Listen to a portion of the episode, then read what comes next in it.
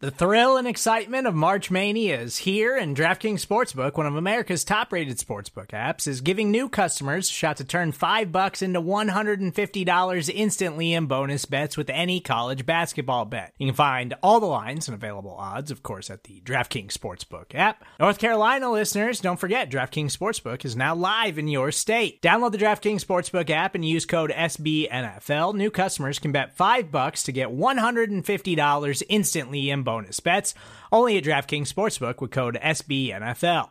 The crown is yours. Gambling problem? Call 1 800 Gambler or in West Virginia, visit www.1800Gambler.net. In New York, call 8778 HOPE NY or text HOPE NY. In Connecticut, help is available for problem gambling. Call 888 789 7777 or visit ccpg.org. Please play responsibly on behalf of Boot Hill Casino and Resort 21 plus age varies by jurisdiction. Void in Ontario. Bonus bets expire 168 hours after issuance. See DKNG.com slash B ball for eligibility, deposit restrictions, terms, and responsible gaming resources.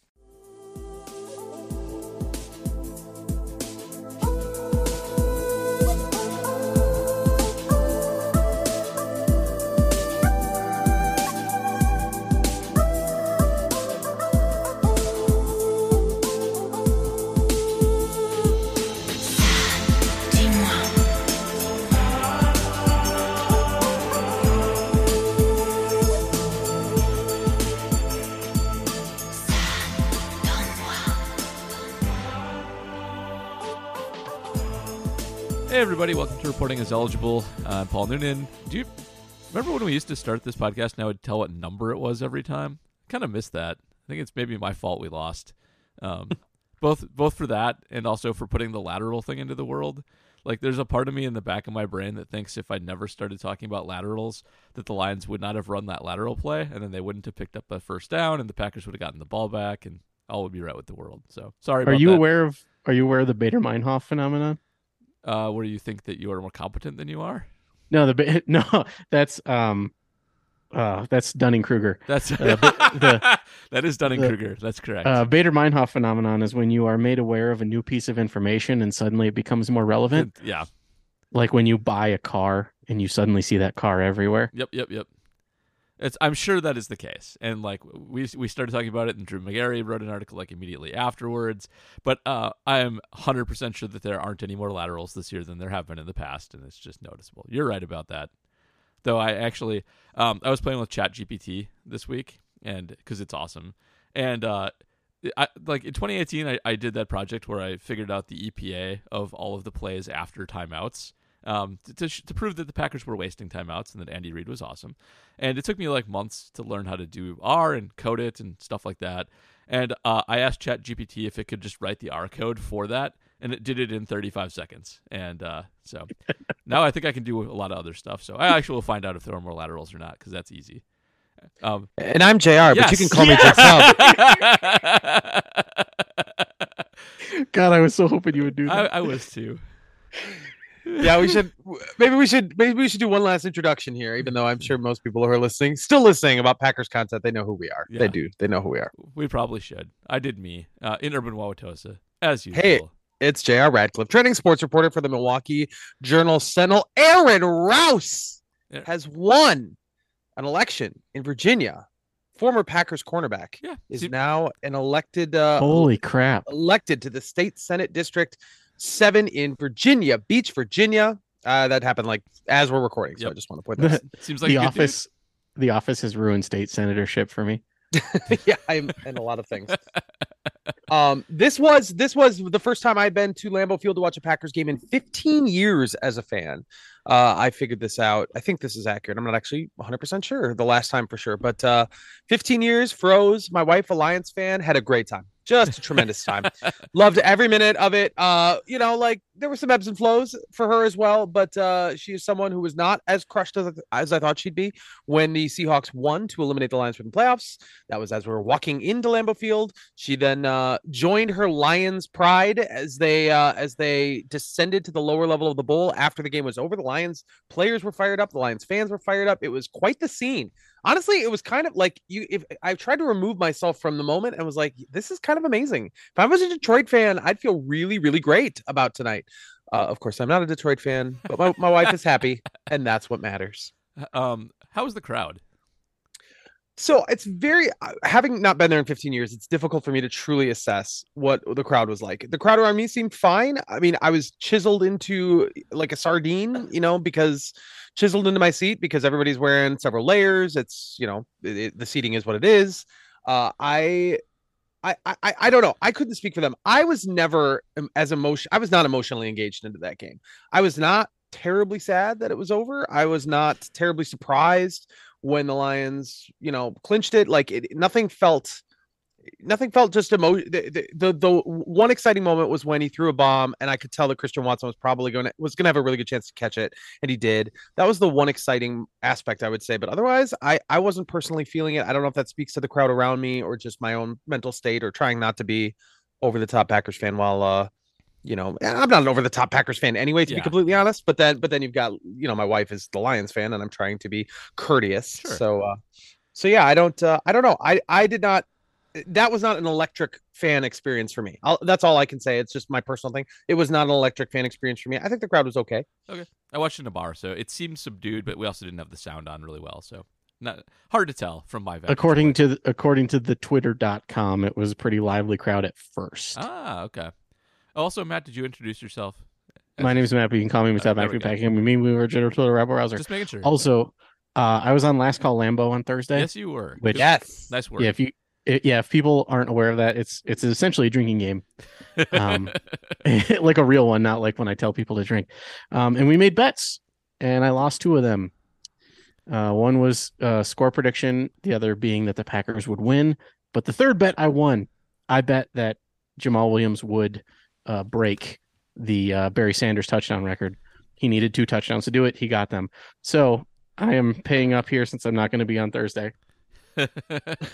All right. It's shot number one. Oh, oh, geez. Okay, this podcast just got well. It- more shot number interesting, two. I guess.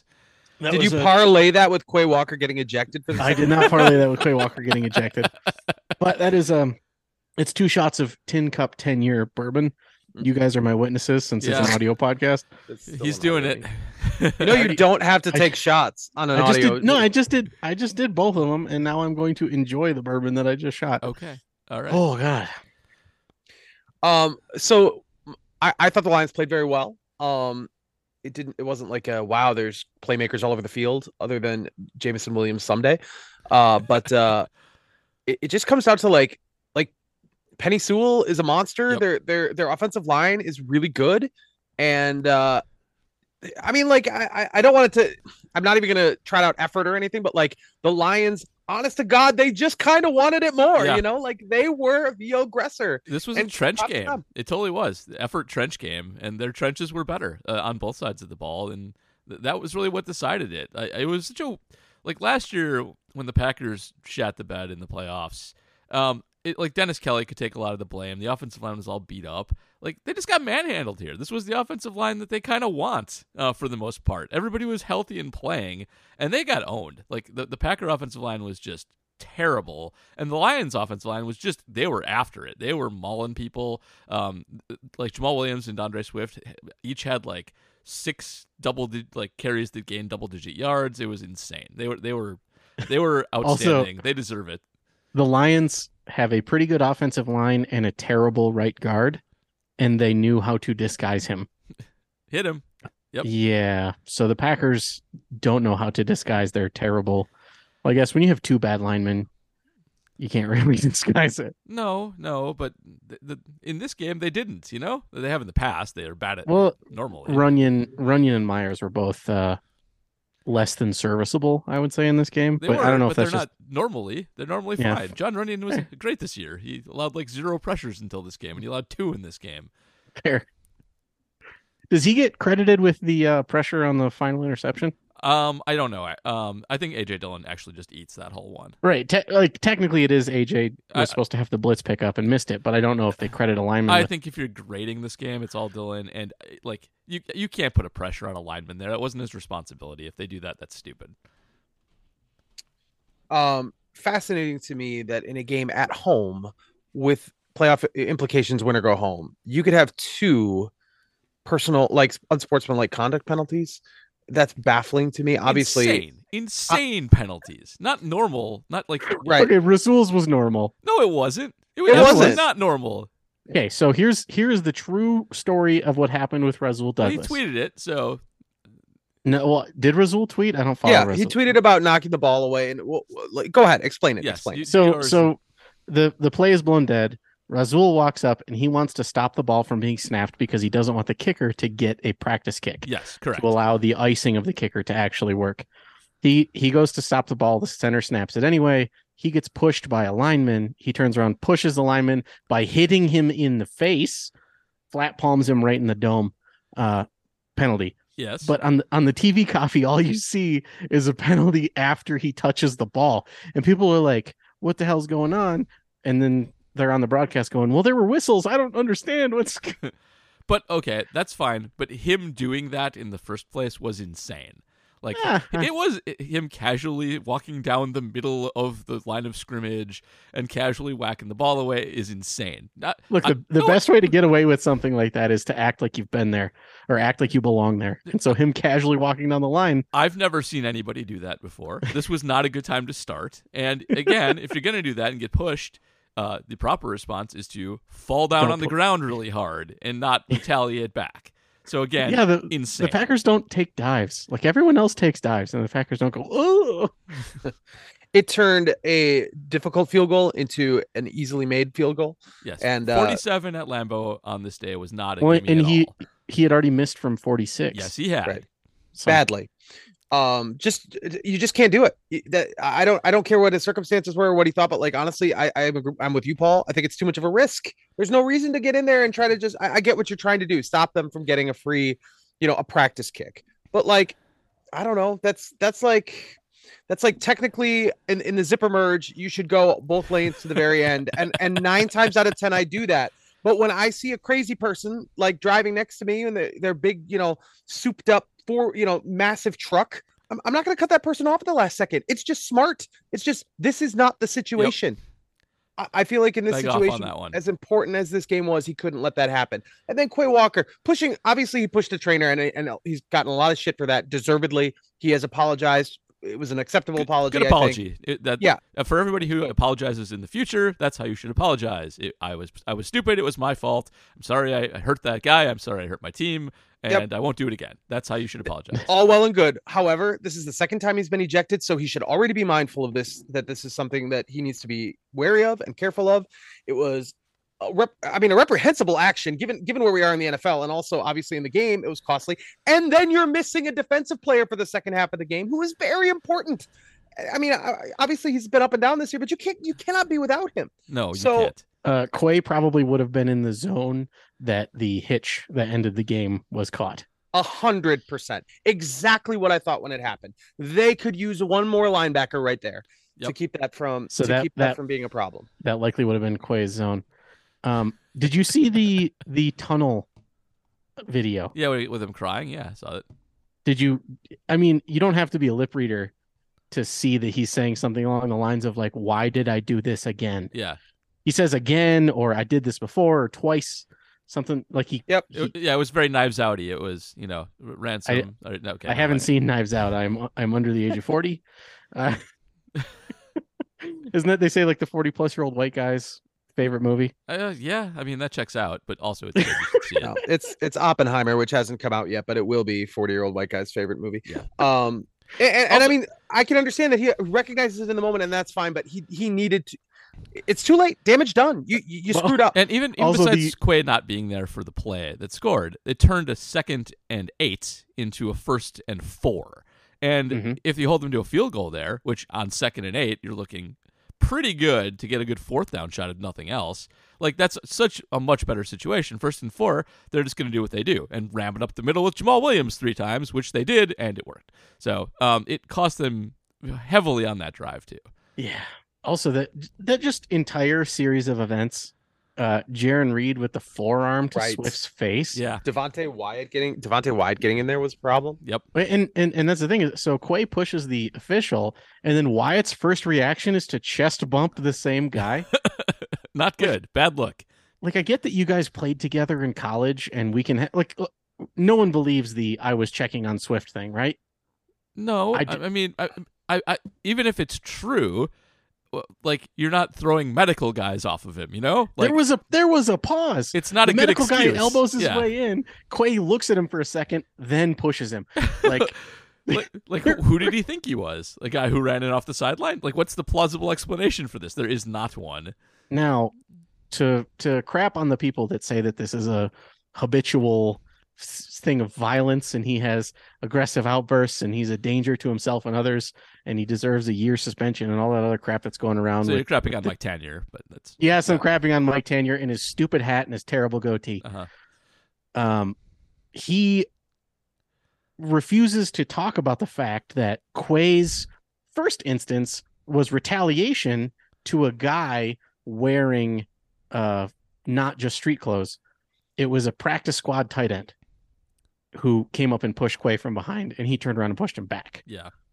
Now, don't push people in street clothes. Just there you go. Uh, um I think it's But- enough. To, it's enough to say that there's context. There, There's slightly context there, different yeah. situations. However, um, it's box store it's box score watching. context He's- goes he's- both ways too, and Quay should be extra special careful because of that as well. Yeah. Mm. But but yeah, the first one it was just also this is not the week to push medical Right. personnel. No, Right. it's really bad timing. Very bad timing. Yep. And I, I can I mean I can forgive him in the moment for not being able to assess all of that in one in one fell swoop. But again, if you're just mindful of, of your tendencies, you, you just don't push people when you have a chance to get a penalty that could cost your team a win. And uh, that's you know, you don't know if it directly cost them a win, but it definitely didn't help. Uh also you had the interceptions, which were one was overturned by a hands to the face penalty. Yeah. No, wait. Oh, yeah, yeah, no, that's what it was. Oh. I did not see that live. I never even saw a replay, but my understanding is not that they got a little bit of a gift there. Yeah, the I don't think so. Um the Pride of Detroit guys all agreed that it was hands to the face and legitimate. Did so they really? it. Okay. Yep. This was me watching in a bar again, but I was like, so you, you guys need that's to a, that's a harsh call there. ev- ev- okay, I'm of the other SB Nation blogs, I would say Pride of Detroit is the one I'm closest with. I have legitimate friends who write for Pride of Detroit. Go follow Jeremy. He's Detroit on Lion. Um, Yeah. and he was straight up. He was like, "I want to be upset, but those calls are legitimate." okay. Yeah, and I know the holding that brought back the touchdown was. It sounded like that was legitimate in the moment as well. It was a, Yeah, that it was one- a, it was a rock bottom. He literally had arm around neck and choke slam. That one was Sure. legit. It was one of those where you did that right in front of a ref. There's no way that they're not going to call it. Okay. Yeah, definitely did not realize that until the play was long over that there was a flag at all in the stadium. um and, and then there's just this offense just doesn't have it, didn't have it this year when they get into the red zone. They it's the RPO stuff. They they gummed it up. They had a, fir- a chance on the first drive to cash something in. They did not do it. Uh they went away from Watson, which I don't know. Your mileage may vary on whether or not that's a good thing. I'm not sure, but like It's definitely I- bad. It's definitely a bad thing. just so wild that they can't score when they get down into that red zone. They just can't punch it in this year. They just couldn't punch it in. I, I haven't even started using past tense, but I should because uh, well, I- we'll we'll talk about how past tense later on here. But uh, yeah. What's what Indeed. stage of grief are you in here? I'm just uh, uh, uh, really quick on the the RPO stuff by the end zone. Like, I, I am actually pretty mad at Matt LaFleur for this particular one because everybody else has improved, like to some extent over the course of the season. Like the defense had all their stupid brain farts and were hitting people for no reason, but the defense gave up 20 points to a really good offense. They played pretty well. Um, you know, Keisean Nixon has improved special teams. Special teams is generally better than it was. And they, they have this problem in the red zone where they're the 24th best team at turning red zone possessions into touchdowns. And they keep running the same stupid play over and over again and never, ever, ever change it. And they did it in this game again, and it drives me insane. And uh, like, scout that better. The Lions are getting down in the end zone or in the red zone, and they line up under center and they run power forward and they give it to Jamaal, and he always gains a yard and a half. Like, you can do that. You have two running backs who can do that. Just do Okay. that. I do, I do want to bring up one point of the um, uh, shotgun off tackle fourth down call to AJ Dillon Uh huh. into a nine man box. Yes, that was into a nine man box. Um, and all AJ had to do when everybody dove into the middle was he just bounced it out. To outside. the outside. There was you are right about that. There was room Why there. It was can't a- he do that more often? It was a bad run, but also you don't have to run into the nine man box. You can check to a pass on the nine man box. That's also fine. Literally just drop my microphone. Yes, you did. Um. So okay, no, but like, why can't he make that decision he- he's literally not, he's, every other time. he's not that good. He's but he's also better from under center. Like that's I, I don't like him in the RPO game. Aaron Jones is better for that role. He is better at catching passes. He's better in pass protection. In fact, if he's in the game, that bomb to Watson probably isn't an interception because Aaron Jones probably makes the right read because he's better there. So, um, like uh, LaFleur deserves. Uh, I mean, maybe Aaron Rodgers just loves that play. Um, but again, you're the head coach. Do something else. Install a different package. You've had all season to know that this sucks. Stop it. I don't know if they have any chance of keeping Aaron Jones this year, but uh, if they if they if they think they're going to compete, I, I man, it's going to be tough to. They, they can't they can't hand the keys over to AJ Dillon. It's just he's just not as good. And I know Aaron we touched Jones on that. is Aaron Jones is due like 15 million next year. Yeah, I don't think it's happening. Right? There's no they, way. They would have to do an extend and restructure, um, which was the plan with this contract. But uh, if they're they're doing full cut bait, they can't do that. If they're not, if they're run, trying going to try and run it back, they do kind of need him. And I hate paying running backs more than anybody else in the world, but Aaron Jones is is like the best running back in football, and this offense will get noticeably worse without him. Did you see my argument against keeping Aaron Jones in the Slack chat earlier today? I didn't, but uh, there's lots of them. So yeah, what was it? Um, Aaron Jones is a phenom. There is no argument about that. However, his usage is wrong. Um, his a- his average depth of target Yeah, yeah. throughout the season was negative 0.2 yards, and he accounted for negative 87 air yards He did. over the season. So he lost an average of half a yard every game um, in his targeting. And so he has almost 100 more yards after completion than he does total yards. Total yards, yeah. And that's not Aaron Jones' fault necessarily because he used the check down option a lot. But, right, uh, but what I'm what I'm saying is if if you remove the option, if the temptation is gone, oh, Aaron will still This- check it down to somebody else. That's he's happy to miss AJ Dillon in the flat four times a game. That, not a problem for him. Um, you you wrote this in the in the rundown, but I think maybe one frustration Packers fans might be feeling here is that it's not uh, Detroit played well, but their offense did not dominate this game like they're capable of doing. Uh, their defense was good. You know, Kerby, Joseph continues to be a problem, and Aidan Well- Hutchinson is pretty impressive. Yeah. But like, you know, it's not like very winnable game. You know, just a, an absolutely Nobody- winnable game. And even though the Lions played well, they they aren't special necessarily. They're not. Nobody else has trouble scoring on the Lions. Like it's only us that has trouble scoring on the Lions. It's only the Packers that have trouble with Kerby Joseph, who has four interceptions on the year. um, five, uh, you know, five if you count the one that got taken away. Three of them are of Aaron Rodgers. That, the only other person he intercepted all season was Daniel Jones. He played against Justin Fields twice. He played against Kirk twice. Yeah, there, there were lots of teams that have bad interceptable quarterbacks that Kerby Joseph did not intercept at all. Zach Wilson. How he many- played against Zach Wilson. How many interceptions does Aidan Hutchinson have? Uh, at least two. Um, Yeah, that's like two I can think of, but I thought it was I thought it was like three. yeah. Like I thought Hutchinson had almost as many interceptions as because he it has, was he has three. He is second on the team with three interceptions. yeah. There's there's some stupid stat. and one of like, those, of like- course, was Aaron Rodgers on the Bakhtiari play. So Yeah, but he's like the first rookie to ever have ten sacks and three interceptions or some crap like that. Like there's some like random ass statistic that like there people are using for his defensive rookie of the year campaign. That sounds about right. Nine point five sacks and three three picks on the year. Yeah, I think it's only ever happened like one time before. He's good. for me for me this concludes the season and and we've talked about it the whole year. They they outside of maybe the minnesota game and i think even that is arguable they never played a complete game. No, they never they they didn't win by double digits when they won. They were frequently in tight situations clawing scratching not finishing drives. This game was absolutely another example of that. And and where they have had success is that lately they've had the interceptions they've had flash plays from the defense turnovers that aren't necessarily sustainable but were working in the short term and special teams and you didn't have these things in in, in this game you know the special teams was uh, whatever they, they weren't like outwardly bad but you had mason hitting a shot off the crossbar so close. um yes i mean and he made long one You a couple long ones too like He- for a guy that old he in Mark. Mason had a good game. That was a, It a was- hard yeah ask. yeah He barely shorted it from 53 in the cold in the wind. Yeah. I'm fine with that. Jonathan, yeah of course of Jo- course Jonathan Garvin with a beautiful tackle on Keisean Nixon on the opening kickoff. I mean, credit to Detroit. They did shut down Nixon. They had it. They kicked just perfectly to the one yard Garvin line. shut down. But Jonathan Garvin getting in the way on the opening He kickoff had was so a much hell of room. an omen. He had so much room on that play. It, like if Jonathan Garvin is not in that space, he has at least 20 more yards up the middle on that play. Hell The- of an omen. Yeah. The thing that was so noticeable about the kickoffs was Mason was having them land on the one and two yard line by kicking line drives.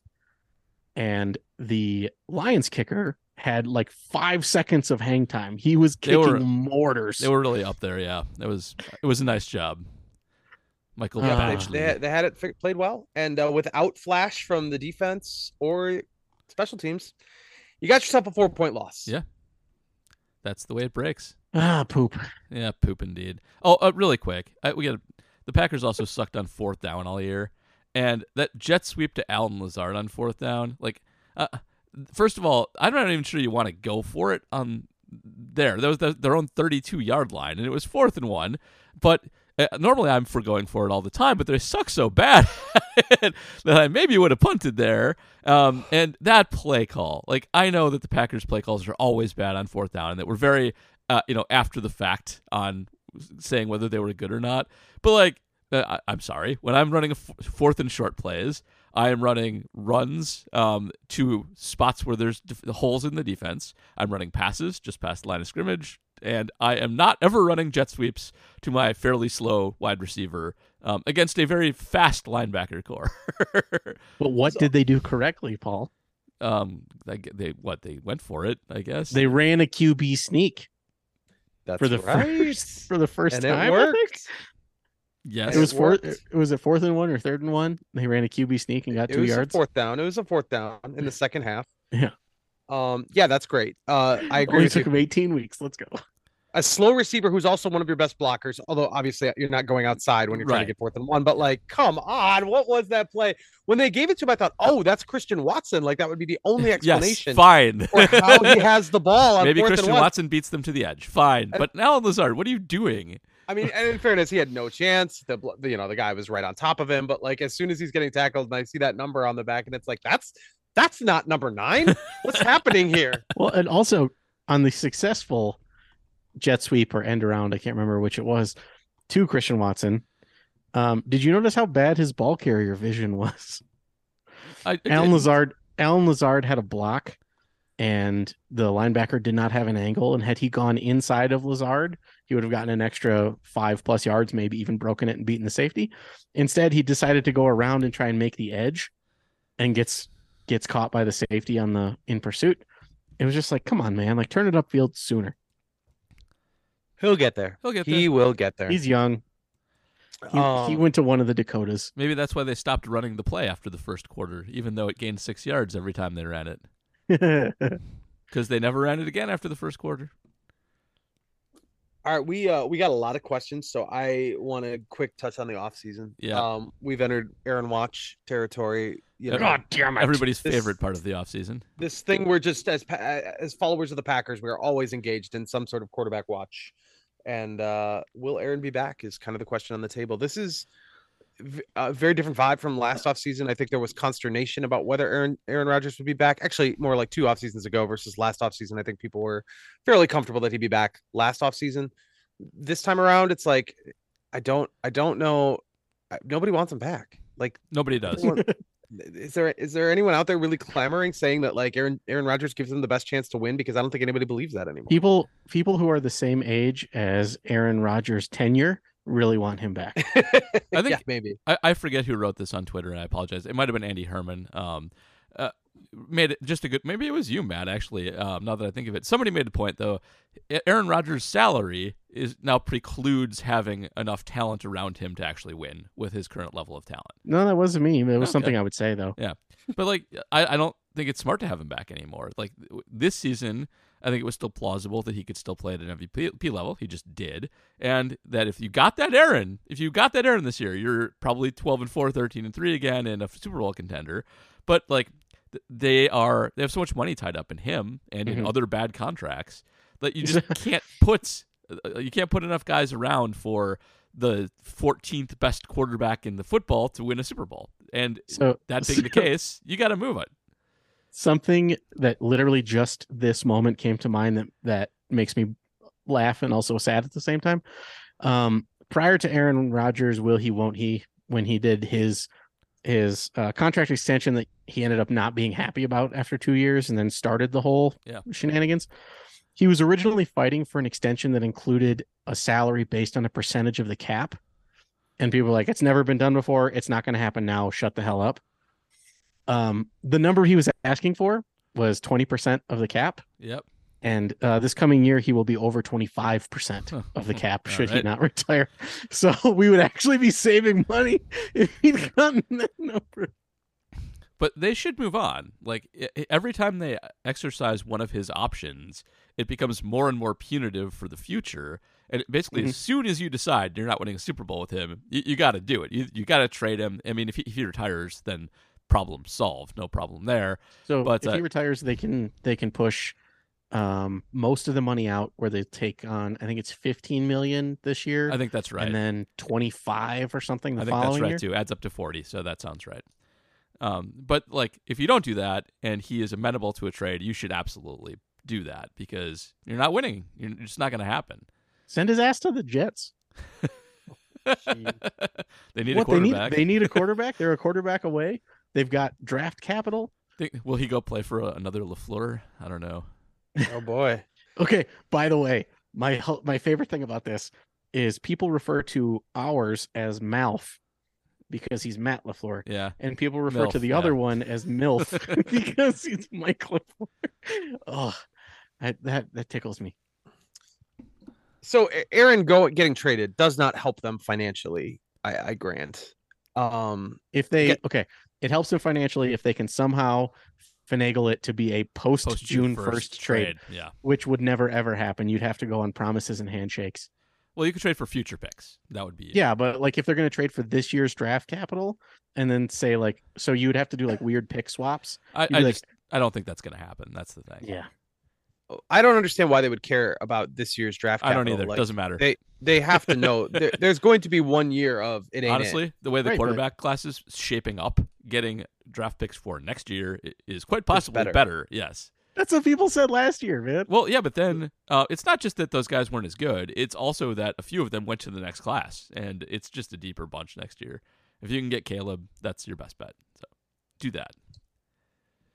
Does he? uh, If you could subtract all of the reasons to dislike Aaron Rodgers, does he give you your be- the best chance to win? And we don't know that really because we just don't have enough on Jordan Love. But I guess So next I think- year he gives you the best chance to win, but that's I think that's next because year Jordan Love, next year Jordan Love is 2011 Aaron Rodgers. Like taking what the offense gives him and you know, he won't have the talent that 2011 Rodgers had Yeah. around him, but taking what the offense gives him, doing what's best. Um, if we have Aaron Rodgers next year, it's 2017 Aaron Rodgers all over again. Just nothing but hero ball. It's going to be bad. Uh, it's it's more for me. It's just it's a band aid rip question more than anything. He probably does give you the best chance to win next year, but he gives you the best. Like his ceiling, I think, is like uh, 10, uh, probably eleven games in the new season. But it, they, they're not serious contenders. They're very far from being serious contenders at this point. Uh, they they I don't even what's their final Pythagorean? Or th- were they even positive? Like they're like a 500 team, and he's not going to make Yes. them much much better than a 500 team. So yeah, he does, but I'm not sure that you want to win that way. I think it's better to go back, reload, and try and get yourself to championship caliber again because it's got it one way or another. That decision's coming for you in the next two years.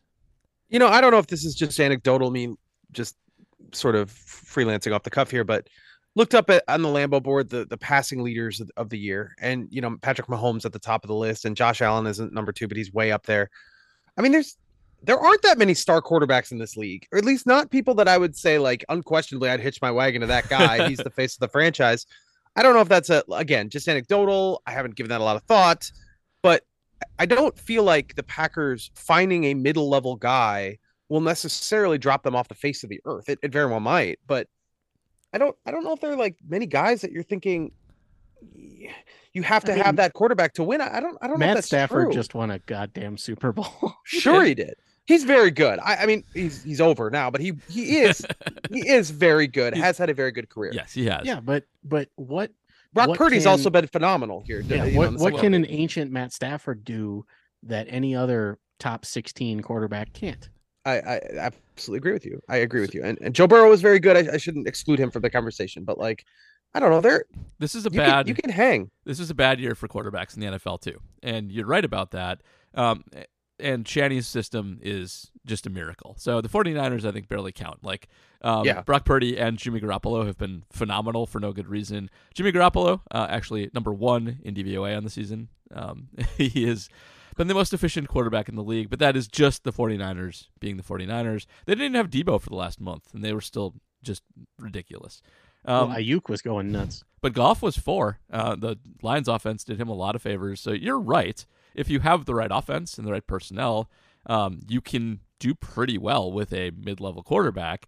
I also just don't think the Packers have that. And maybe LaFleur could do that if, if Aaron's not running Aaron garbage in the middle of every drive. Maybe that's true, but we don't know that for sure. Matt, like maybe Aaron's making everything work and Matt LaFleur is terrible. That's also possible. Got to find that out too. Support for this show comes from Sylvan Learning. As a parent, you want your child to have every opportunity, but giving them the tools they need to tackle every challenge, that takes a team. Now more than ever, educational support tailored exactly to what your child needs can make all the difference. That's why parents have trusted Sylvan Learning for 45 years as the ultimate teammate in their child's educational journey, instilling in them a love for learning and a passion for reaching the next level. And Sylvan's Insight Assessment can identify gaps in learning and areas that could be of concern for your child. It's a 360 degree view into your child's learning that you can't find anywhere else and helps ensure that your child didn't miss something in school that might put them at a disadvantage in the future. And right now, it's the best price of the year at $29. Go to sylvan29.com to learn more and get your child's assessment for only $29. That's S Y L V A N 29.com. Should we do questions? Lots of interesting nuggets in here. Yeah, so I let's think, do I it. think we should go. All right. Starting with our Patreon question, patrons, of course, get question priority. Mark Putscarby continues to be the chief of all priority. Like literally Uh, like five seconds after the post goes up, Mark I know. Putscarby appears. Dude, he's got alerts set up. He's got alerts set up. Props to you. Uh, was this season basically a worst case scenario for the Packers? They missed the playoffs in a year where they went all in, missed the chance to tank and grab a top 10 pick, and failed to give Love any sort of real reps before his option needs to be decided. On top of that, the winning streak at the end seems to have saved Joe Barry's job. This seems like a nightmare scenario. You're damn right, Mark. Yeah, it's really hard to argue with any of that. Like it's very typical NFL where if you're not winning the championship, you kind of do want to be bad. And not having Jordan Love play any meaning, having to go to the last game, you like you didn't get any information on your next quarterback. Yeah, you're right. It's uh, it was entertaining down the stretch. It was fun to watch the winning streak, but yeah, for the future, it was bad. It was it was a nightmare. This is not great. Joe Barry's back too. It's it's bad. Well, the way it was worded, like, yes, it sounds like Joe Barry's back, but I don't know. I, I'm not. oh my uh, God, Jr. Don't get into the cope. I am on not- Twitter's cope. Oh, I am not completely moving on from the possibility that they do something else. Look, everybody on Twitter is like, "Look, Matt LaFleur does a lot of coach speak, and then we'll go back on the things that it seems like he says." I don't know if that's N- true. This was kind of coach speaky, and his are you sticking with Joe Barry? Nah, man, Barry's back. Like, Yeah, I Barry's mean, he probably is. He probably is. Um, yeah, that's that's tough. That's tough. I, I guess I think there are a lot of people who have already made up their mind about Jordan Love and don't really care whether or not he got reps because they already feel like that's that question has been answered. I I don't know guess, but like true even, or not. even I'm kind of like that. But I still wanted to see him have a couple games. Like he showed some improvement in that small sample size. yeah, you're right. You're right. Show me, show me Jordan Love. Uh, like, give it, it sucks that they didn't get more information on him. I'm annoyed. let love in. No. Uh, the other Well, that's a good. the other thought would be, I mean, good. we were talking about how great, how not how great, but how they had maybe turned it around. They beat Detroit.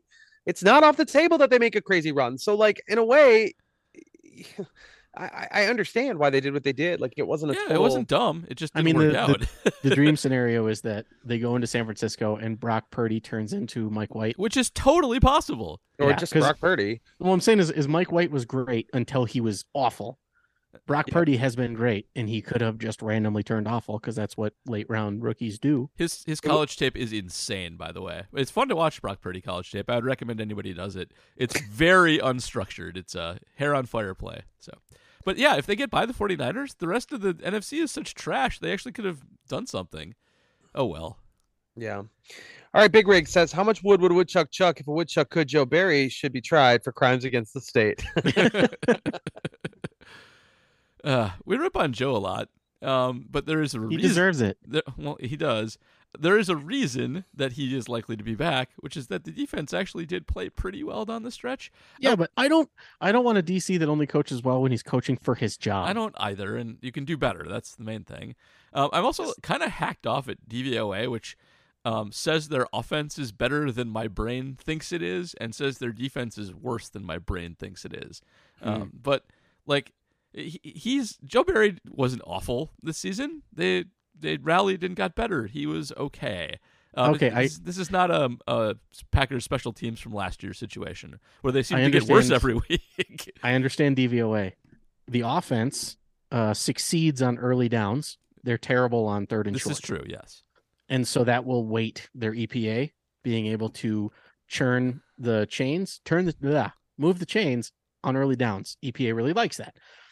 I'm Joe not sure Barry's- that's true. Um, I You actually sure? think the Packers were one of the worst teams at converting first downs on first down. Uh, I, I think the Chiefs led the league. No, they're they're the best team. They're best team in the league on second down. they that are like- they are the best team in the league on second down. That is true. Um, Yeah. And then Joe Barry's defense, uh, being worse than you think, is because they gave up third and long a they, lot. They did. They did. And so I think that it's like the weighted thing. Like you, you personally think the interceptions aren't weighted enough, right? I uh, well, was your- I, I, they're I think weighted fine in DVOA especially EPA. Oh. Um, I thought DVOA was based on EPA. they're similar, but they're not the same.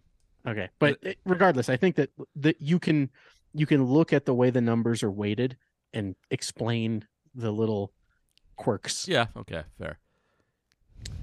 Uh, speaking of third and long, an all-time show some pride moment in this game where the Lions were able to convert on third, and I want to say it was 11 or 12. I'm not sure. Two missed tackles, prolonged a drive that I believe I, I'm pretty sure that one ended in points. Yes. Although I, I could be con- conflating. You are correct. I correct. believe sir. you are correct. not great, guys. Uh, that is not on Joe Barry. That is on the tacklers who are in position to make the play and yet don't. Did not tackle. Yes. Dr. Hillbilly, I guess Aaron Rodgers at quarterback gives the team the best chance to win games in 2023, but I'm so tired of him. The shtick, the haircuts, the Tuesday McAfee appearances, the holistic mumbo jumbo, the passive aggressive digs at everyone else that I want him gone, regardless of how bad love or his freshly acquired replacement turns out to be.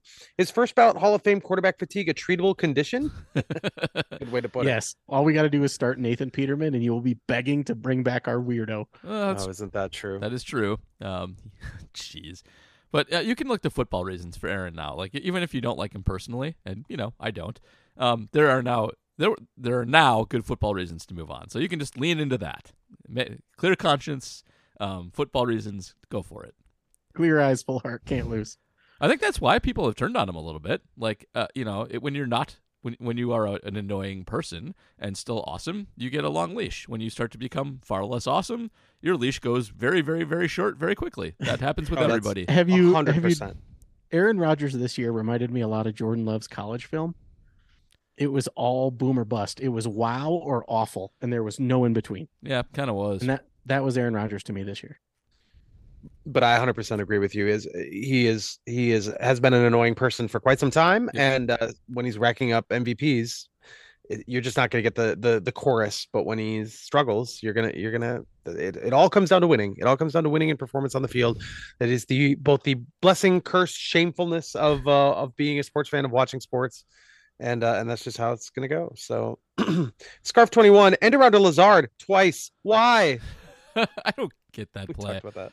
Because Like- because everyone hates us, and you deserve no happiness, according to the football gods. I think I- I would just like to know. I want to talk to a Packer offensive person on the staff just about the philosophy of running your big, fairly slow receiver run and end around. Like, I get you're a super fast guy. That makes sense. You're trying to race people to the corner. You know, you have some deception to get guys flat footed.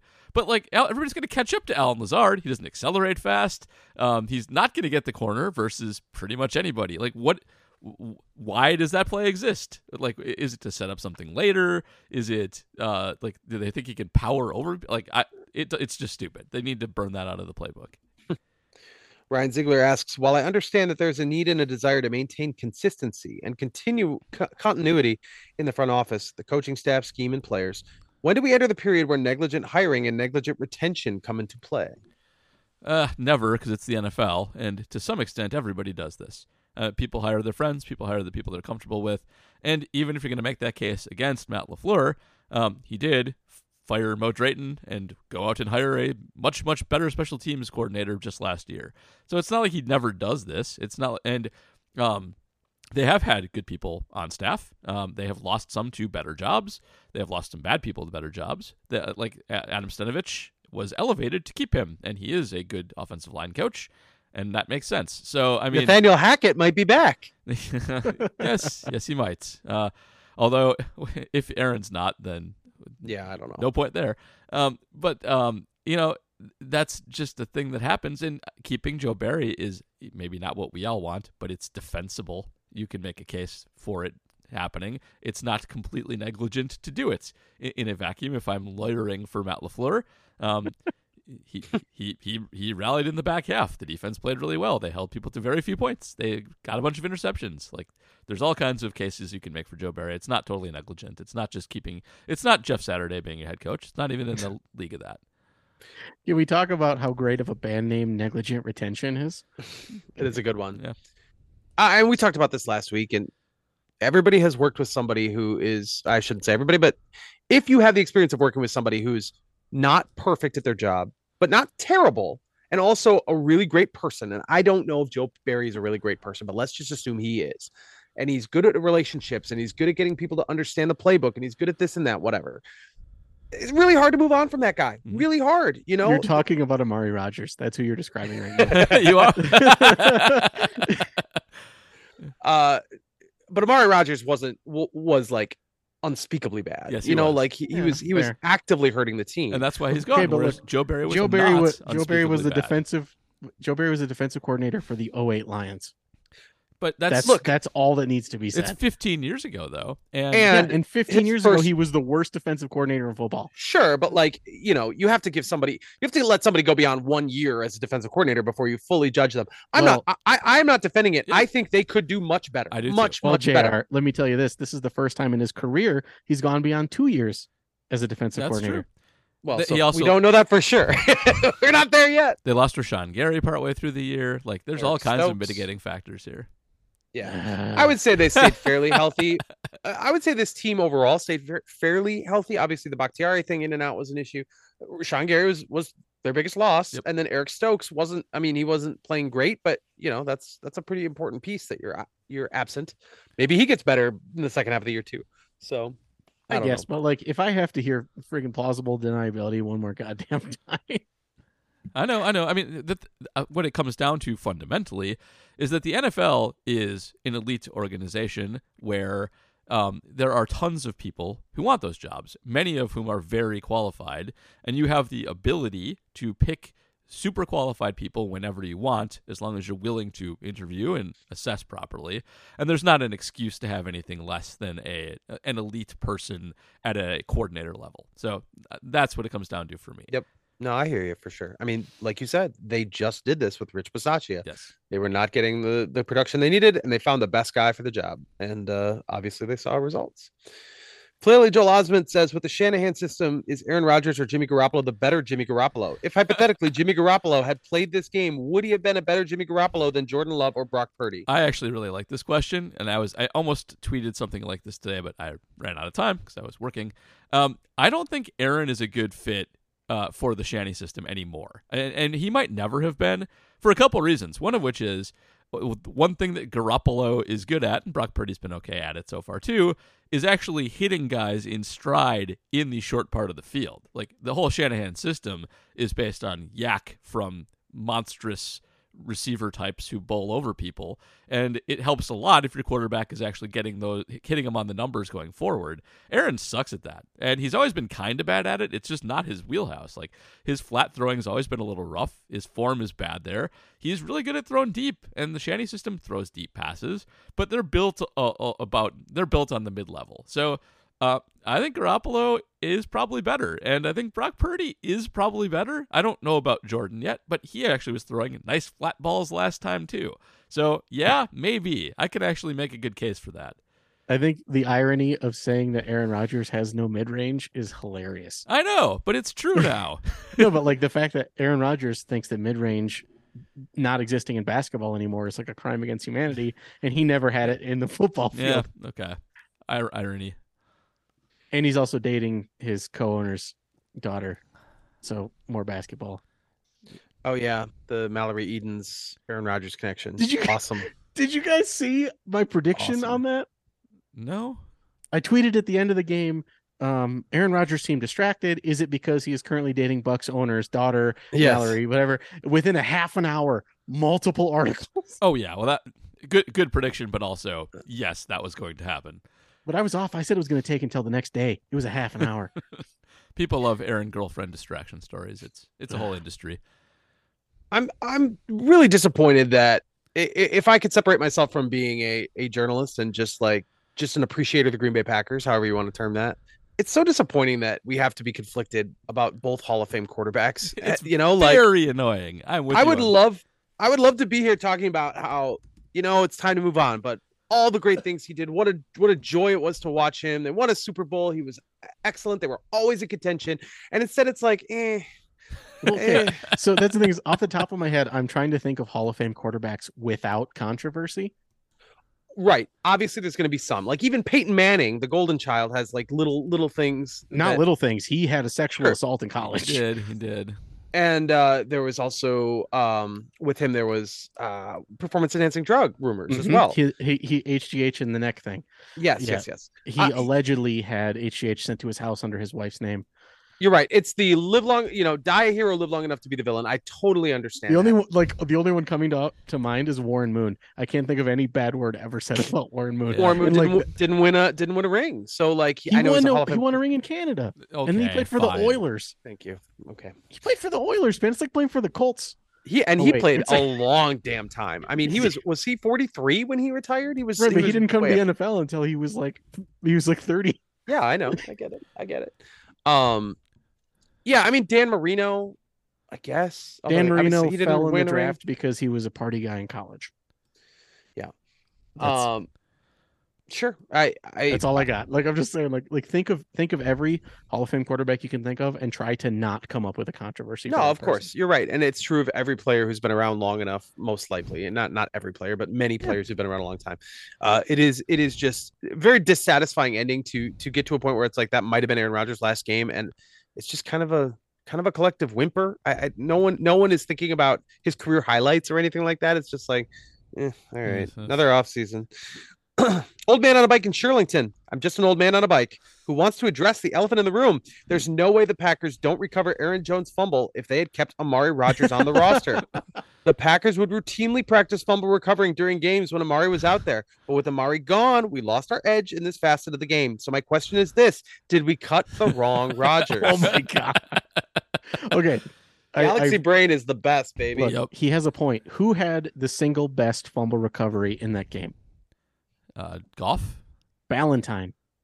It ended up not counting, but Ballentine on special teams plucked that sucker out of the air. Huh, okay. And so maybe he has a point. Maybe the special teamers were training for Rodgers. I'm also going to put a little bit of that fumble on Lambeau and their very nice soft turf because I feel like at almost any other stadium it gets out of bounds and you know problem solved. But alas, And- it just died, just sat there. Shout outs shout outs to Bob for trying to put a foot out of bounds and touch the ball. was amazing. Yeah, it was a great And try. It really also was. shout outs for the Lions defender who saw that and, and then punched him in the face. yep, very savvy Um, play all around on the fumble rule. A lot In of 4D chess there. In the stadium, I really thought he got that. He touched the ball with the foot on the line, and I didn't know if it was intentional, but it had to be, right? Yep. He was trying to. uh so he he threw himself sideways with the pinky out. Like Yeah. it, it had to be intentional. Yeah, it had to brilliant stuff. Brilliant stuff. We see that, Robert Tonyan. You are not. uh You you deserve credit for for the awesome in the moment, very smart stuff. All right, Patrick Detmer. This is a long one, but uh, has some nice things to say about us. So we're gonna read this All one in right. its entirety. Thank you guys for providing all the copium during the frustrating season. I hope you don't mind me taking a moment to thank you all individually. JR, oh, in addition to being a great reporter, you have one of the greatest strong bad impersonations I've ever heard. How do, how do you type all those trending sports stories with boxing gloves on your hand? oh, thank you for introducing me to the Tecmo Super Bowl hacking community, which gave me the ability to play through 1966 and 67 Lombardi Packer seasons. It's much more fun running with Hornung and Jim Taylor than Keith Woodside and Michael Haddix. oh, you're welcome.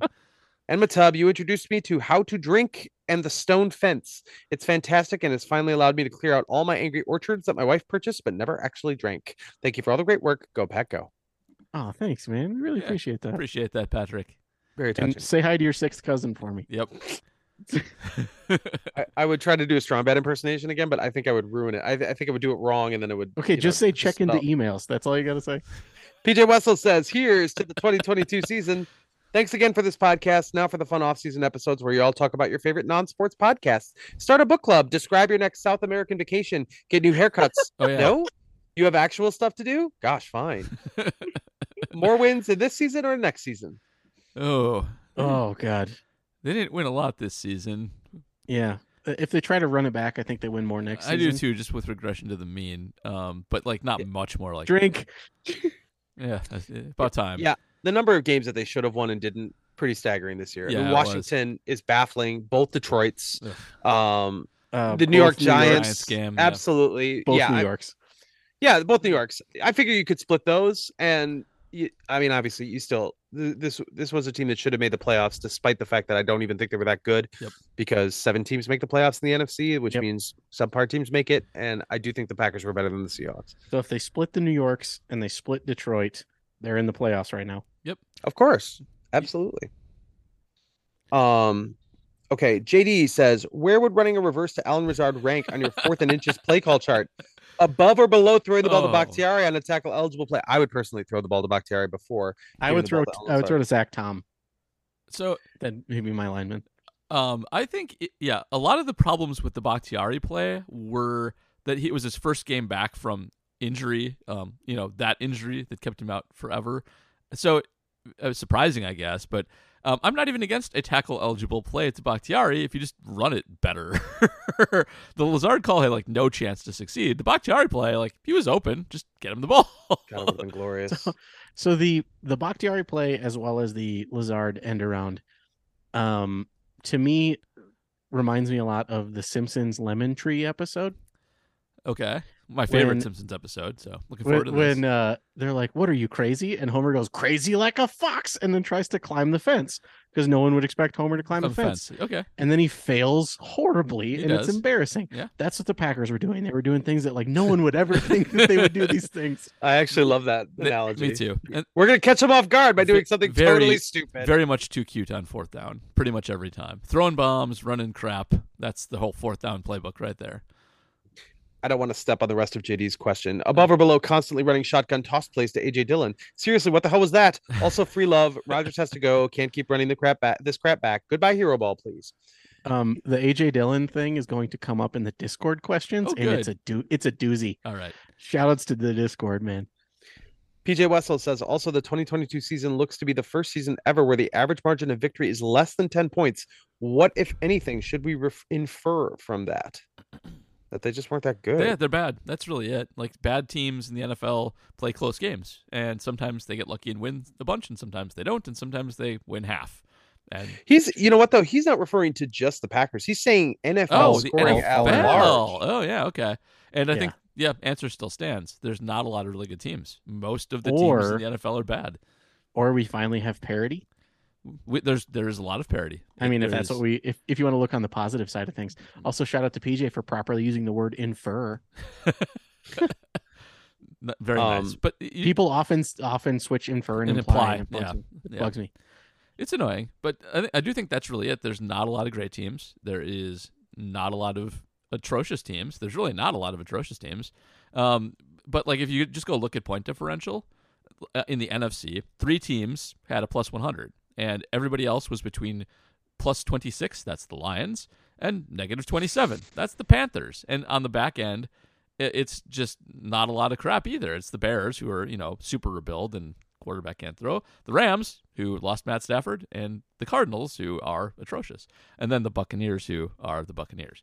Um, so the the difference between the Lions and the Panthers is like one and a half points a game. yes, it is. That's correct. basically like that's a great way to look. Yep.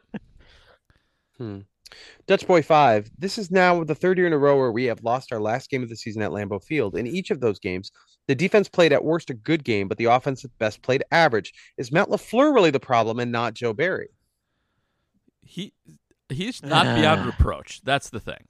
And uh, as much as Joe Barry has been his own problem, Matt LaFleur has not shined calling offense in Lambeau in bad weather. Like uh, he is ultimately responsible for playing the wrong guys on offensive line last year. He is responsible for wacky fourth down play calls. He is responsible for running RPOs inside the five yard line that just fail miserably pretty much every time.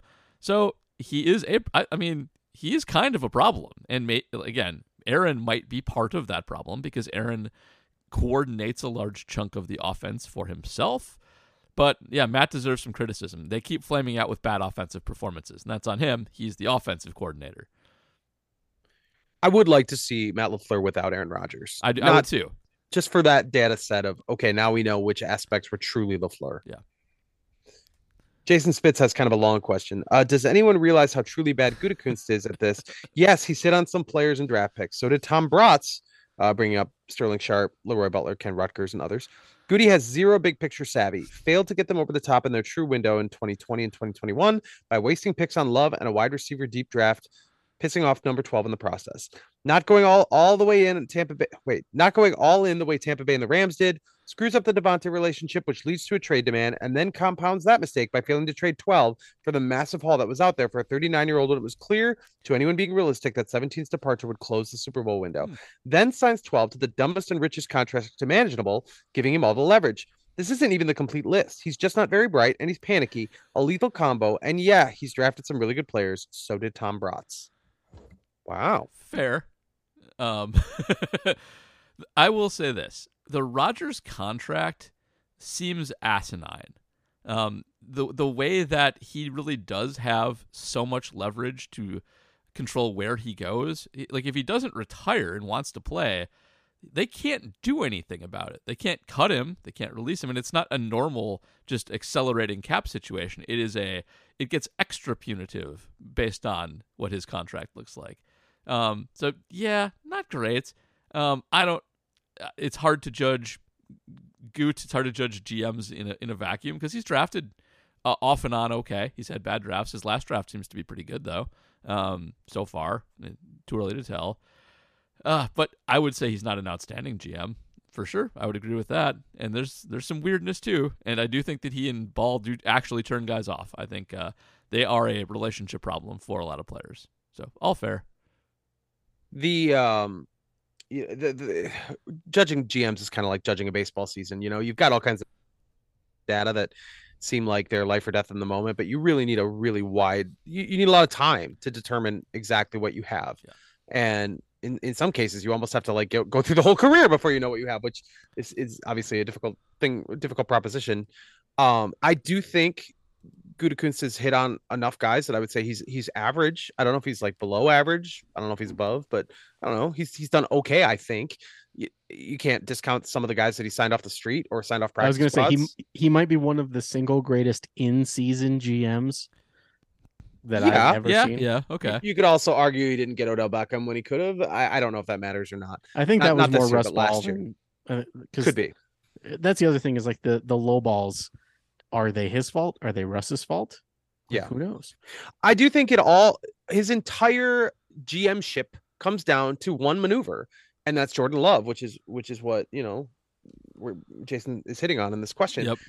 We don't know behind the scenes how the dominoes fell. We don't know if the move was so you know created a situation where they wind up with this contract because they couldn't communicate with Aaron Rodgers. They they they hit on you know if you're going to make that move, that guy has to be the right guy. You have to hit on Jordan Love.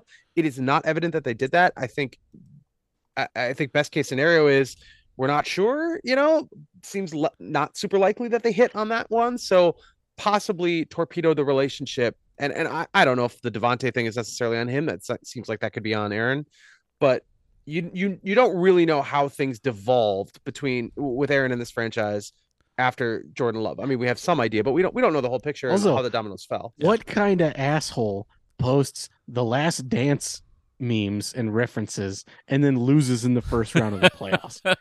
what the hell? God, that's that Well- just reminded me of how mad I am at Davante. Yeah. Yeah. Man, everyone thought they were they were so tight, and then all of a sudden he's like, "No, I really want to go to the Raiders." And it's But like, that's the thing. "Oh, If actually, look- they're not that tight." I'm Yeah, so if you look back, they weren't. Aaron and Davante like didn't hang out. They didn't post fun memes together. It was like him and Cobb and a couple of his linemen.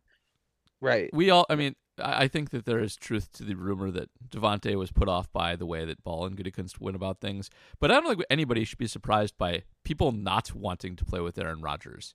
Like for kind of the same reasons we've been talking about here. Like it's fine when he's the greatest quarterback of all time. You put up with a lot of BS, but hanging out with Aaron Rodgers sounds excruciating. It sounds Wha- awful. wha- Like What's the line from uh the line from Collision Low Crossers?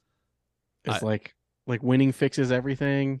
well, yeah. Something something along those lines. Like yeah, like no one cares if But you're he's winning. he's an annoying person. It's not Yes. surprising when people don't want to hang out with him when he's not super good. So, oh, checks out. Uh, also, I have heard from hashtag sources that if you don't kiss the ring, you're dead to him. yeah. Well. So Okay. Sure. I love how you think winning fixes everything originated with collision low Yeah. crossers. no, that, like there was no. I, I'm I'm referencing specifically a piece of media that both Paul and I have consumed, okay. of course. and Of course. specifically it was Rex Ryan who was an annoying asshole saying something along those lines. It was Sure. com- incredibly relevant, Jr. I believe you. I I just think it's great that that is your Bible, and more power to you. And to thine own self, but true didn't originate Oh, with man. the, uh, you know, didn't originate in the in the '90s or anything. There's so, a book. uh, Yeah, there's and- a book and called I- "Winning Fixes Everything" now that you can't Google where the phrase comes from anymore. oh, that stinks. It does. Okay, let's move to Twitter questions. Jerry Eldred, going by Daily Meat as his uh his Twitter Twitter name and it's now. meat with an A. Yeah. Is there any way this ends other than running it back and having an even more excruciating season next year? Yeah, I think there's. I think there's like a pretty decent chance they trade him. I- I'd say I don't know, like 25 percent they trade him. I was gonna say if they run it back, and it, it they're the only chance of it not being more excruciating is great quote from John Mulaney is like not unless everyone gets real cool with a lot of stuff really quickly. Yeah, not gonna happen. So I'm I'm really hoping for trade. I don't want to go through this again. I'm sick of this season. I mean, they've seen what they've seen it end twice with him at his best in kind of in very disappointing fashion. Now he's not at his best. Like I don't I don't understand why they would want to be trapped in that. You know, it's not it's not like he's gonna. You know what? Maybe even if he comes back and he's somehow MVP level, which I don't know how anyone can foresee that. But if he is, because we've been in this situation before where it's like he's washed, he's done, Yep. and then he comes back just as good as ever, we still know that there are limitations. And now there's greater financial limitations than there were even then in the 2020 2021 season. So it just, it just, I, I how does it work? Like, what's the path to making that work? Jonathan Deal says, Is this the most unlikable Packers team you've ever had to root for? Also, is Lambeau the new factory of sadness? Uh, it's not like I, I'm old enough to remember the '80s, which had some very unlikable Packer teams that were very boring and had like Charles Martin ending Jim McMahon's career and um, all all kinds of badness. So this is relatively speaking not that bad, but it was boring and um, watching the same kind of failure points every week was bad. So uh, one of the worst uh, where Aaron wasn't injured of the last 25 years or so, I'd say. Um, so in my in my fandom, being someone in my early to mid 30s, the last 25 years or so is about all I can remember. Um, to me, this isn't as bad as my worst season. Um, and believe it or not, this is going to sound kind of weird. 2011, Okay. The year they went, the, the year they went 15 and one. the yes, the defending Super Bowl champs who were this unstoppable offensive juggernaut. The fan base made it not fun to be a Packer fan that year. Really? It was like it was like rooting for the Patriots. Huh. Like it, it, the, I was it okay with was- it, honestly. and see at the time i was still a casual fan and casual fans were puff chest annoying about it and it's just like when you hitch your wagon to how good your football team is and that's your uh that's your entire personality that comes out when your team is an unstoppable juggernaut, and it makes me not like the team. Eh, Not not a, it's not their fault. It's the fans' fault. all right. Fifteen and one. Enjoy the ride, I say. I did enjoy that season quite a bit. I thought it was great. It was flawed. Everyone knew throughout the course of the season the defense was not good enough Yeah. and would meet a reckoning. And it happened to be at Lambeau Field. That's the real end of the Lambeau Field mystique. It feels like uh, the, the Giants there. really did kill Yeah. it. Michael Vick and the Giants really did did Yeah. that in. Oh, also, Paul, you'll enjoy this. Ninety percent of Packer fans' songs came during the 2011 season. Oh, that makes sense. Yeah, So, those are the kinds of seasons that make songs. All right, uh, Dale Doback says what happened. Good, good picture, Dale. Really. If it's What if it- happens- First of all, Dale, if it's you, kudos. If it's not you, kudos to picking it out. what happens when we all realize that Matt LaFleur So, might be a guys- good coach? guys, Dale Doback is the name of one of the brothers in Step Brothers. Oh, okay. It's I've John C. Reilly's character. I've never seen Doback. Step Brothers. I should fix that sometime. Yeah, it's John C. Reilly's character in, All right. in Step Brothers. What happens when we all realize that Matt LaFleur might be a good coach but a bad leader? Does his age and experience making tough decisions work against him, or is he just being nice as a courtesy and Barry and others will be sacked? I don't think any coaches like throw their coordinators under the bus directly often. There's a couple old timey guys that do, but I mean, if he's a bad leader, it's probably hard for us to detect. I mean, Buddy Ryan punched his head. Coach. Yes, yes, fine. Old timey football Ryan. guys. Different ilk. Yes, Bring different back, ilk. bring back the football guy. That's what I. it was Kevin Gilbride, right? That's yeah, yeah. okay. punch Kevin Gilbride. I mean, Right it doesn't face. it doesn't do you any favors to to try to like. First of all, at, at- think of it from Matt LaFleur's perspective. If he says, "Yeah, Joe Barry needs to be better," so now either either you fire Joe Barry or you're weak for keeping him around.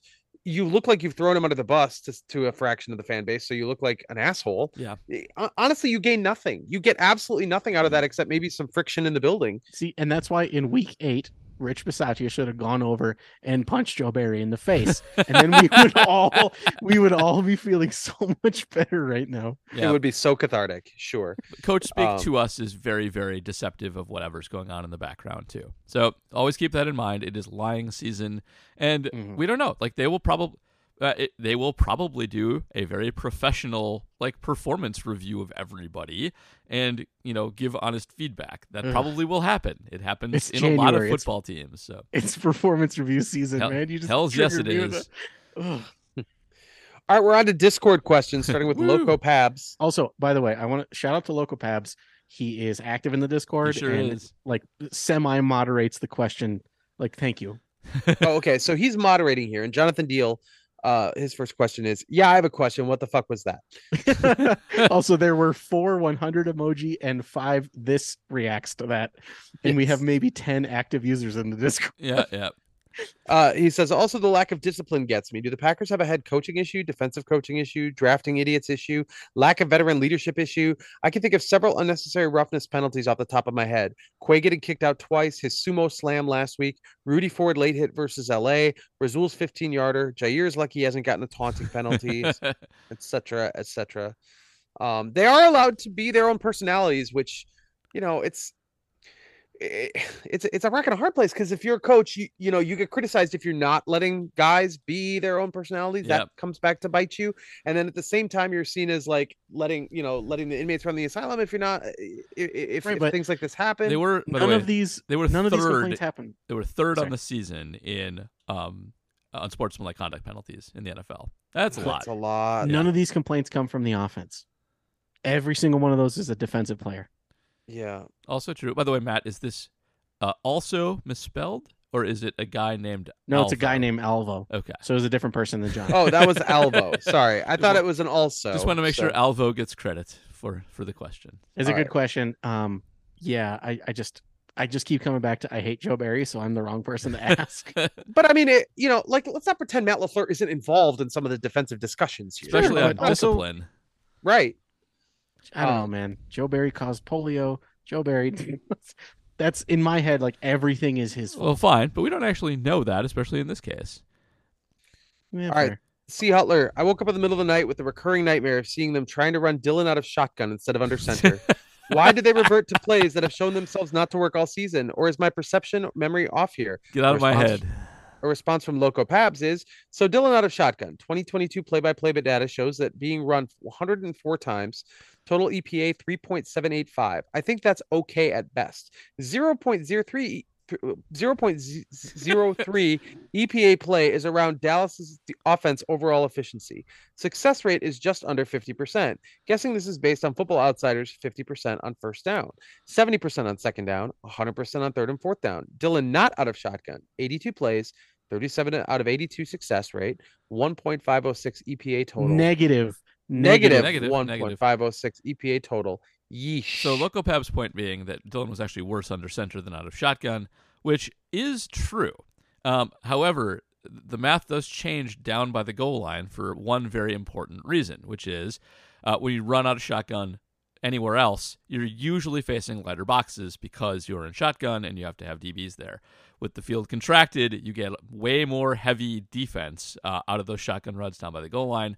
They become far less successful. And yeah, Dillon not working under center is bad for other reasons. Like you should be more effective from under center. Most running backs are. Uh, in a neutral situation, he was atrocious. He did not hit holes well this year. Hmm. But yeah, so I just I wanted to wait. I didn't want to spoil that Yeah. fun little tidbit for you guys. Yep. That Dillon was by the numbers better out of shotgun. I, I Has been all year. that- Yep. John Ramos, MTG. Y'all ready for third and Barry next year? Heck yeah. Ah. Let's do it. Mm. Coffee addict. With Matt LaFleur intending to keep Barry around, do you guys think that the strong sense of loyalty that seems to define this team will also lead to stagnation? Maybe yes. Um, I do think that you run a risk of that when you don't honestly assess the people around you. I think, um, you know, we were last year spent a lot of time saying Mo Drayton's bad, fix this now. It's going to cost you, and it did. That's the kind of stagnation that can happen when you do that. Now, that's an extreme case, um, but you should always be looking to improve. And if you don't think that Joe Barry is average at best as a defensive coordinator, yeah, he'll stagnate after a while. He'll get figured out. He'll be not creative enough to even manage what he did this season, which was a very modest accomplishment. Um, and loyalty can do that in certain instances. There are there's a place where loyalty can help you on sort of day in day out executing, getting guys to go through their drills, to be precise, to not commit penalties, stuff like that. Um, you know, basically your military guys, that's fine, but you need your creatives too. And Joe's not that. So yeah, stagnation comes from that side of the coin. Lambo Baggins. That's. That's good. Well done. Do the do the Packers actually have a good offensive line? I feel like every year we hear about the depth and quality, and the ranking sites seem to back it up. But come big game time, they seem to get shredded and wilt into a liability. it's good, um, but it's not great this year. Last year it was injuries. Last year it was really picking on a dude, and uh, that was a problem. This year they did run into, I think, a very specific problem, which is two of their tackles, Zach Tom and Josh Nijman, uh, Yosh Nijman, I will get this right one day, um, are, are quite light. And against most edge rushers, their athletic ability does pretty well to win those battles most of the time. Um, against Aidan Hutchinson specifically, this becomes a problem because he is quite large for an edge rusher. He is 265, 270, but moves like a much smaller man. He is power and speed combined. Yeah, he's he's a speed to power bull rusher. Yep. And a 260 pound tackle can't take it. That is correct. So uh, this was a bad matchup for the Packers on the offensive line, uh, but the fact that they are prone to those bad matchups isn't great. Um, I think that uh, an offseason in the weight room for Zach Tom might do him a world of good. There's still there's still projection in that frame. And that's fine. Yash kind of I did it again. I'm such an asshole. I need to I, I need a Yosh. I need a Yosh swear jar on my desk. Okay, if you put an I at the end of his first t- name, I understand. Uh, like his yes. name is Yoshi Uh-huh. without an I. Like how? uh, Just remember it that way. It's it's just how I read it for so long. But um, he is what he is, and he is a good athletic tackle who is prone to bull rushing. So uh, they're an off- they're a good offensive line that has some flaws, and that's what they will probably continue to be for a while. I thought it was Yash. Is it? Am I wrong? Are we sure it's Yosh? Did I actually correct myself for being right? Okay, we, we just go back First to name rhymes. Rhymes with Josh. That's right. So it is Yash. Okay, Okay. Yash. Yash. So the definitive thing is just go back and watch the the talking head intros because he says his name on, Okay. on the broadcast this do- week. I should do that sometime. Okay.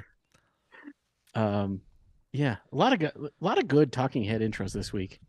Um, highly recommend going back and watching those. Specifically, Jamaal Williams.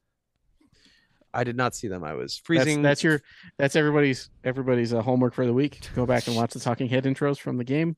They are very good on both sides of the ball for both teams. Jamaal Williams, man. What a what a, what a what an awesome guy. you know, like he broke he broke Barry Sanders' touchdown record. yeah, I don't care about that. That's like Willy Adames breaking the shortstop home run record for the Milwaukee Brewers. No, that It kind of is because Barry was not good at scoring touchdowns. It was one of the things he was worst at. yeah.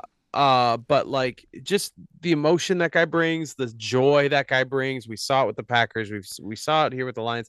It's it's easy to feel really good for him. I mean, obviously, but, but no one's going to the playoffs out of the, out of this group, but still, it's uh, it's pretty cool to see him see him so happy. Yep, agreed. Everybody likes Jamaal Williams, so Yeah, good to see him and win. you talked about hard knocks earlier the year in the year. I mean, he really gave that really emotional speech about how disappointing last season was, and I, I shit, this team is the team to beat Detroit next year. Like I'm sure Minnesota will still have something to say about that, but this is going to be a really tough challenge going forward for the Green Bay Packers. Yeah. They're they're in a good good spot. Lions have done a nice job. They have a good foundation, and they they have a good good uh, strong draft potential coming up too. Yep, for sure, for sure. All right, we've done it all. We've read all the questions. I don't know. You guys want to make some picks or some shit? Like who's going to win the Super Bowl? I don't know. Nah. I, I think Buffalo. I actually I think I'm gonna take the Chiefs there. I think on a different level offensively, and I think it'll be against the 49ers and be kind of a boring for that reason. Yeah, it's gonna be TCU Georgia. Oh man, that would be that would be awful. Uh, I don't yeah, know, man. Like a sixty-five to seven Super Bowl. I would love the hell out of that. it used to happen a lot in the 80s. Seattle versus Denver. Oh, That that was so, watching that in Denver territory in in the house of a Denver super fan. Oh my god, you could cut the tension with a knife and spread it on toast. It was delicious. That is delicious. uh, all right, that's it. I don't know. I think is this is this the end of the podcast forever, or at least for a few weeks? Forever? what- what's happening here? Jay, are you leaving us? Um, Uh, yeah, we're Well, out Brooke for a is out of the country for the next. Well, I mean, the Lord knows season's over. We'll probably take we'll probably take some time off. We'll probably do like a season wrap up thing at some point during the playoffs. But yeah, you know, um, we don't we don't do shows if there's nothing to talk about. So um, that is our mo here. I do too many podcasts already. I need time off. Um, yeah, so that's it. Um, anybody have plugs or anything else to do before we go away? This off season, I'm gonna finish that goddamn VR oh, game. Oh, jeez, just give it up, man. No, but here's the thing: there's there's reason now. There's like the, the delusions of grandeur, right? The Packers are eliminated from the playoffs, so I'm gonna take take Fart McDuty to Jeez. the to the promised land. okay, He's gonna win MVP and Super Bowl MVP in the same year. I'm gonna do it. fair enough. Oh, by the way, some random dude found a months old tweet where I was criticizing the game and was like, "Come on, man, give them time to patch it." And this is their first time, and blah blah blah blah. And I was like, "No, first of all, why are you searching for this ancient tweet that got like a thousand views?" And second of all, you are the number one best selling game on Oculus. Me saying that the game sucks is not going to change things. Mm. All right, what do I got here at jsonline.com? You know, it's it's telling how this season went that the Wisconsin Badgers had a pretty bad year and somehow still managed to be the most exciting Wisconsin football team in the winter months in the uh, fall and winter given the the machinations at the head coaching level, firing their coach, not hiring Jim Leonhard, getting Luke Fickell and now they're making a ton of additions to their roster through the transfer portal. Uh, they had a couple more today as we record this. So we'll have we have a lot of that stuff at jsonline.com. I'm doing a full list, running list of the transfers, uh, and then also Troy Vincent was added to the uh, to the College Football Hall of Fame, former Badgers cornerback. He was Woo. inducted into the 2020. It's wild because the you they get named here in January. The the induction banquet is in freaking December. Whoa, So like, that's you have- crazy. right. I, I don't know what, what's up with that, but there's a long period of time where he'll wait before official induction, but he's in. So I made a list of all of the people in Wisconsin football, and including all the people who eventually became Green Bay Packers that are in the College Football Hall of Fame. Uh, it is a long list. It is a lot of names that you would not expect. Many names you probably never heard before. Some names you maybe have. Um, I, I regret doing this. It was uh, that should be posting soon. If it'll probably be posting uh, early Wednesday morning. So if you're hearing this, it's probably uh, probably already up. But uh, You're the personified version of that Arrested Development, Jeff. Like I've made a huge mistake. yeah, like you get into it, it's like, whoa, this guy played for the Packers for a year, so I'll write him down, and I'll write this person down because they were an assistant coach for the Packers, and then it's like, oh my god, there's so many randos. There's so many randos who played in the 30s and the 20s, and not the 20s so much, but the 30s and 40s, and guys I just like I do not know who these people are. Never heard You know, of like Dick Jauron, former obviously NFL head coach, but a former Packers assistant. College Football Hall of Famer. Who knew? Had I no- had no idea. Playing at Yale, he was a Dick college. Jauron Football went to Hall of Famer. Yale. He always For seems so stupid. How- He's not stupid. How stupid. big? How big is the College Football Hall of Fame? Like, It is immense. it, is it is it really just like a Hall of Very Good? I don't. Well, I mean, How do we tell? I mean, like when you when every person only has four to five years to really leave a mark. I don't know how you can ever have enough data to say whether they're not all very good. Yeah. If you're a two-time All-American offensive guard, for example, boom, College Football Hall of Fame. Because Because how could you do better really than elite. that? Yeah. You can't, right? I mean, and, and it's such a weird subset because most of these people played four or five years, which obviously was much more common than it is now. But like the very greatest players in college football or in uh, the NFL today did not stay four years in college. They are not going to be college football Hall of Famers. They barely did anything in college. So you're talking about people that are like kind of good in the NFL. Obviously, there's many Hall of Famers on this list too, but it's a wild, wild list of uh, just sort of goods and has-beens and you know, Aaron, so weird, man. Aaron Taylor, the guy who drafted by the Packers in the first round, Notre Dame offensive lineman, college football Hall of Famer, I buy was that. inducted in 2021. Aaron Taylor was awesome. He deserves it.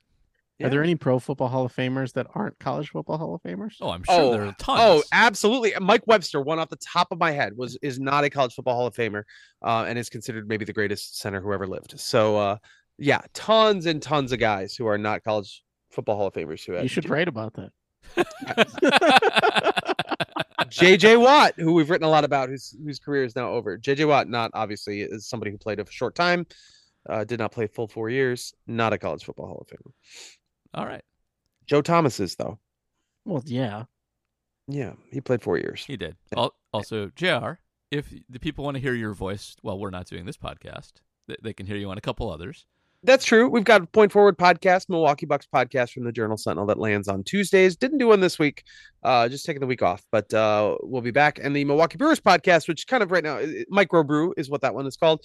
We we show up every once in a while, but we will be showing up more than once in a while when the season gets rolling, which will be you know late February, early March. We'll start uh, start hitting hitting hitting the road on that one. which So, is uh, also quite good, and we love Curt as well. So, yes, Curt Hogg, my my co-host, quite awesome, and Jim Owczarski with the Bucks. Yeah.